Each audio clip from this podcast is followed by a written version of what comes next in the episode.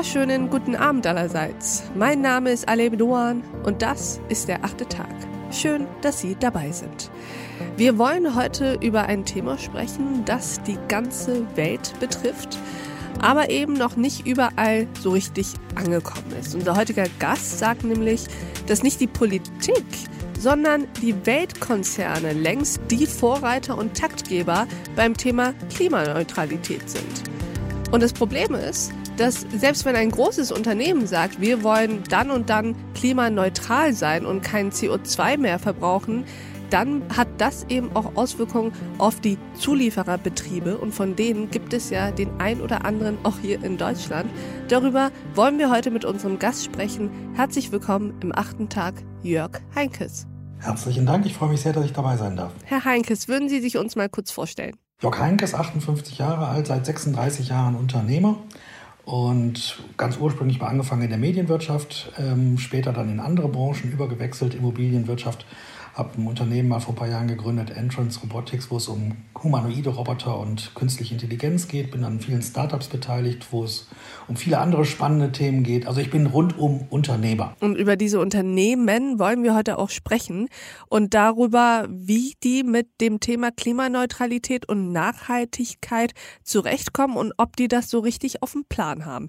Erzählen Sie mal, wie Sie an dieses Thema rangehen und was Ihr Kerngedanke ist. Was Sie verstehen müssen ist, ich beschäftige mich in meinen Unternehmen, in meinen Forschungsprojekten, in denen ich beteiligt bin, in den ganzen ehrenamtlichen Positionen, die ich habe, eigentlich die hauptsächliche Zeit über mit der Frage, wie wird unser aller Welt von übermorgen aussehen. Das heißt also, was passiert in Ihrer und in meiner Lebenswirklichkeit in den nächsten 5, 10, 15 Jahren durch das, was jetzt gerade geschieht, an großen Transformationsprozessen. Damit meine ich wirklich Ihre Lebenswirklichkeit als Mutter, als Vater, als Journalistin, als Politikerin, als äh, Unternehmer, wo auch immer sie in dieser Gesellschaft wirken. Und ähm, was vielen nicht bewusst ist, dass wir als Gesellschaft uns gerade, und zwar weltweit, mitten in der vierten industriellen Revolution befinden. Und diese vierte industrielle Revolution unterscheidet sich maßgeblich von den dreien davor, nämlich sie passiert zum ersten Mal auf allen Kontinenten parallel.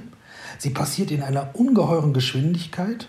Sie wird nicht 100 Jahre dauern wie die erste oder die zweite industrielle Revolution. Sie wird vielleicht 20, 25 Jahre dauern. Und die Veränderungsprozesse, die dadurch erzeugt werden in der Gesellschaft, werden um ein Vielfaches größer sein als die der drei davor. Und wenn man das versteht, dann begreift man, drei, es gibt drei Kernthemen in dieser vierten industriellen Revolution. Welche sind das? Das ist das Thema, wie schaffen wir es, heute 7,8 Milliarden Menschen, und wir wissen, wir sind demnächst 8 Milliarden, dann 9, dann 10 Milliarden Menschen, wie schaffen wir es, die jeden Tag mit gesunder Nahrung zu versorgen, mit der benötigten Menge an Energie und mit der benötigten Möglichkeit an Mobilität, ohne gleichzeitig den Planeten im Grunde so zu verbrauchen, dass am Ende wir uns selber töten. Also ja. heißt, die, die, die, der, der Gattung Mensch die Überlebenschance nehmen. Das ist die Herausforderung dieser vierten industriellen Revolution. Und jetzt kommen wir an den Punkt, den Sie gerade genannt haben, nämlich wer steuert eigentlich diese Veränderungsprozesse? Ist das die Politik?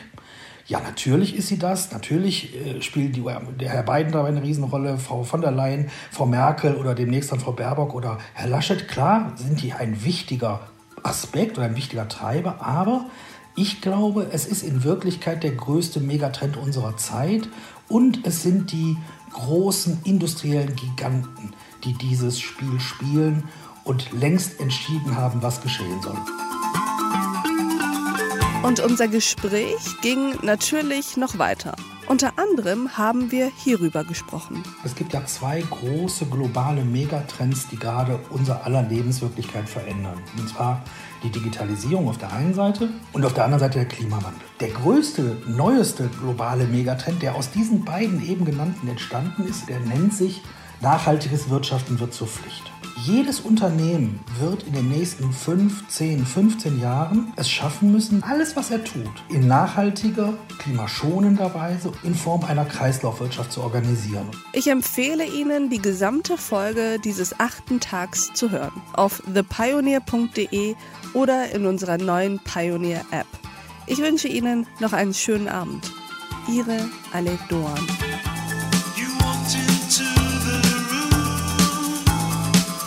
just